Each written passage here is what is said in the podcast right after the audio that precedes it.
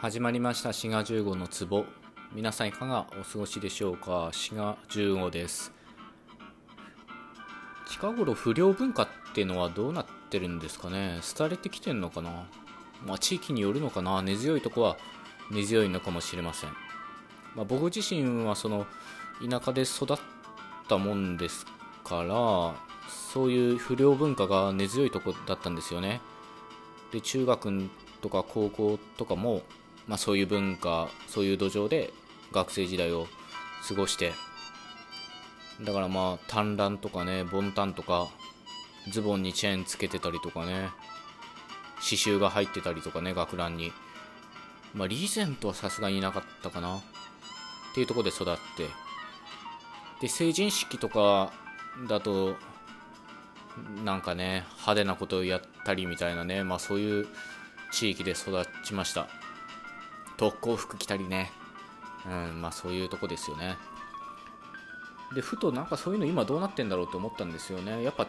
地方の方がそういうのが残ってんのかな。時々ね成人式を毎年そのニュースでやるときにねなんか映ったりしますよね。そういう服装服装の若者が。でそういう不良文化の一つに「よろしく」みたいな当て字がありますよね。夜の露に死んで苦しむみたいなね。まああれ意味を考えてはダメですからその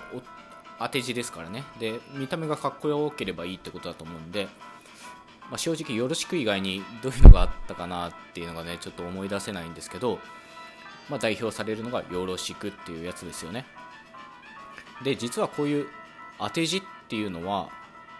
古代の日本語でも使われてたっていうね、まあ、今日はそういうお話ですね。いわゆる万葉仮名と言われるものです。まあ、聞いたことある方もいらっしゃると思います。まあ、万葉仮名っていうのはその万葉集っていうもので使われていた文字なので、まあ、そこから万葉仮名って名付けられてるんですよね。でこれは仮名が成立する以前ですねひらがなカタカナが平安時代に成立する以前の、まあ、奈良時代のあるいは奈良時代以前の日本語を表していた文字ということになっています。で万葉仮名っていうのは、まあ、よろしくみたいにですね漢字の音を拝借してでまさに当て字みたいにですね日本語を表してたと。そういうことなんですね。でねこの万葉仮名ってね詳しく見ていくといろいろ面白いんですよ。まあパターンとしては確かによろしくみたいに一文字一音みたいな1対1対応みたいなのもあるんですけどもっとねいろんなパターンがあってそういうのを遊戯の義と書いて義訓っていうね、まあ、読み方のパターンがあるんですよ。例えば分かりやすいので言うと81と書いて九九と読ませたり16と書いて獅子と読ませたり。でこれはまあ九九から取ってるわけですよね。あと面白いのは山上復讐の服あり山と書いて伊豆つまり出るっていうことですね。伊豆って読ませたりするんですよね。でこれは山の上にまた山があるって書いて、まあ、出るっていう漢字が山2つですよね。っていうふうにかなりね遊び心があったみたいなんですよね。ただこの伊豆をね山上福あり山って書くってすごいスペース取るなって感じですよね。伊豆ってそのまま出るっていう漢字を書ければ早いのにむしろねそういう遊び心の方をまあ、優先してるって感じですよね。で言語の本質っていうのは時々言ってるんですけど、まあ、音声なので手話言語以外はだからあんまり文字に固執してしまうのも問題なんですが、まあ、逆にその文字を見れば古代の日本語の姿がわかるっていうことなのでこれは非常に貴重な資料ですよね、まあ、世界を見回してもですねこういうふうに文字資料で言語が保存されてるっていうのは、まあ、数少ないですから日本語はそういう面でね恵まれていると思います。つまり万葉仮名を見れば古代の日本語の姿がわかるっていうことなんですよね。それでですねちょっと忘れないうちに言っとくとですね過去のトークで連絡のお話をした時に2回ぐらいですね、まあ、昔の日本語に濁音はなかったみたいなねそういう言い方をしちゃってるんですけどちょっとねそれはもしかしたら言い過ぎだったかなということでちょっとねそれを訂正したいと思います。まあ、実際にそういう立場もあるみたいなんですよね。古代の日本語に濁音がなかったって。ただ万葉仮名で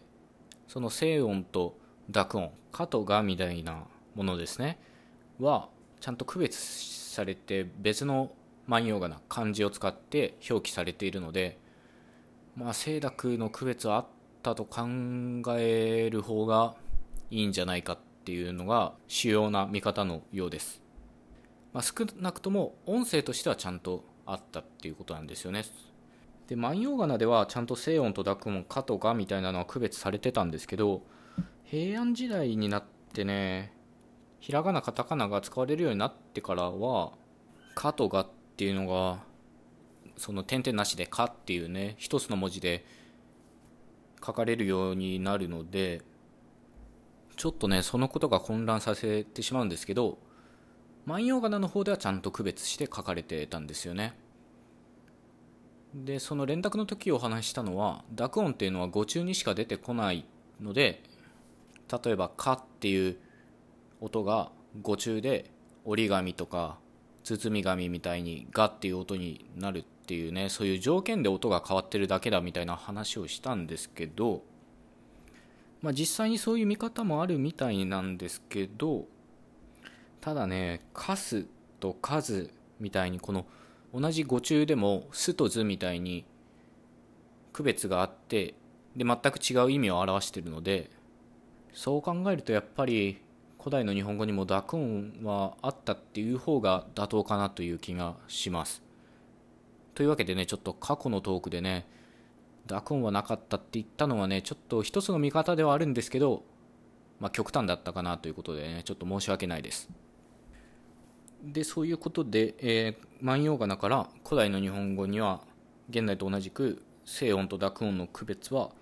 あったと見る方がまあいいかなっていう感じですね。で他に万葉仮名から分かるのはこれがね「イ段と「エ段と「お段に2種類ずつあったってことなんですね「い」っていう音に2つの「い」があってで「え」も同様に2つ「お」も同様に2つあったってことでなので全部で8つ8個母音があったという説があります。これは意外と知られてないんじゃないでしょうかね。日本語といえば母音は5つっていう感じで思われているかもしれませんけど万葉仮名の時代つまり奈良時代以前の日本語まで遡るともっと母音は多かったんですね。まあこの8つっていうともう一説なんですけどね。もっと数が少なくて6つだって言われる説もあるしいろいろなんですけど。でなんでそれが万葉仮名から分かったかというとですね。例えば「子供の子」っていう語については「古い」っていう字を万葉仮名を当ててそれに対して「木の葉の子」っていう木っていう意味の「子」には「許す」っていう字を使うと。これ逆になることはないんですよね。子供の子っていう単語に許すっていう字を使うこともないし逆に木の葉の子っていう字に古いっていう字を使うこともないと。こうビシッと使い分けがなされてるんですよね。でそのことが「子」だけじゃなくて他のイ段とかエ段でも観察されるのでちゃんと文字が使い分けられてたってことは発音の違いを反映してるっていうことだろうということで、まあ、8つ母音があったんじゃないかと言われています。でこれを上代特殊仮名遣いっていうふうに言うんですよね。ただねこれは上代特殊というだけあってですね平安時代以降仮名が成立して以降はそういう使い分けはもうなくなって5つの母音になっていたようです。